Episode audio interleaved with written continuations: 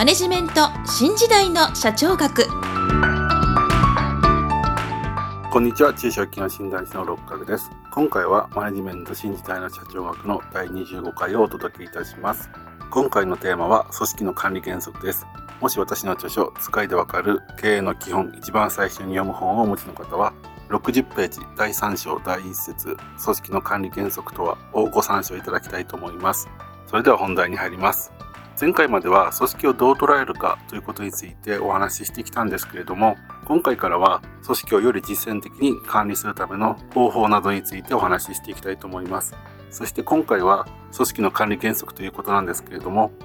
組織を管理するときは当然のことなんですけれどもある程度の秩序が必要です。もし秩序がなくなれば組織が一時的なくなったり機能しなくなったりするからです。この組織の秩序については多くの研究者が研究してきていますけれども以前説明した管理過程論を提唱したファヨールが14の原則を示しています。ただしこの14の原則というのも必ずしも定着しているものではないのですけれどもそのうちの重要と思われる5つの原則が広く認識されていますので今回はその5つの原則について説明したいと思います。1つ目は専門家の原則です。組織の構成員が細かく分けられた仕事の一つ一つを専門的に行うようになるという原則なんですけれどもこのことにより1人に割り当てられる仕事が単純になってそして各々の仕事の習熟度が高まるために組織全体として仕事が効率的に行えるようになるということです。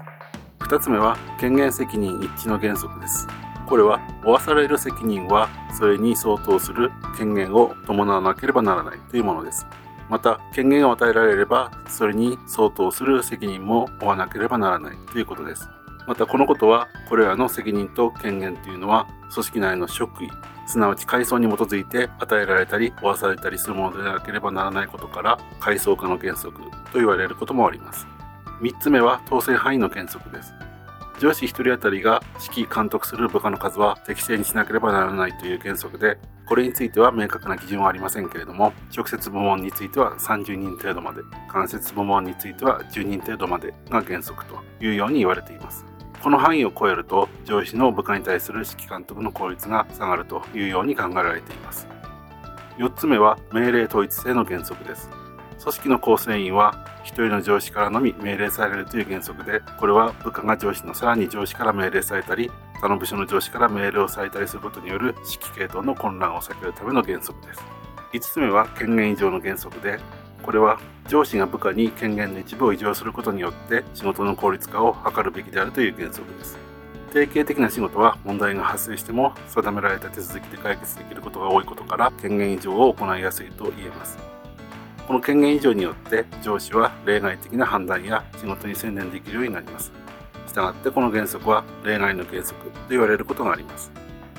ここまで5つの原則について説明してきましたけれども特に違和感なく納得できるものばかりだと思いますが現実にはこの原則が崩れてしまうということがあると思います。例えば権限がないのに責任だけを負わされてしまったり直接の部下でない人に命令をしてしまったりといったことが起きてくると秩序が乱れてしまい組織がうまく機能しなくなってしまいます。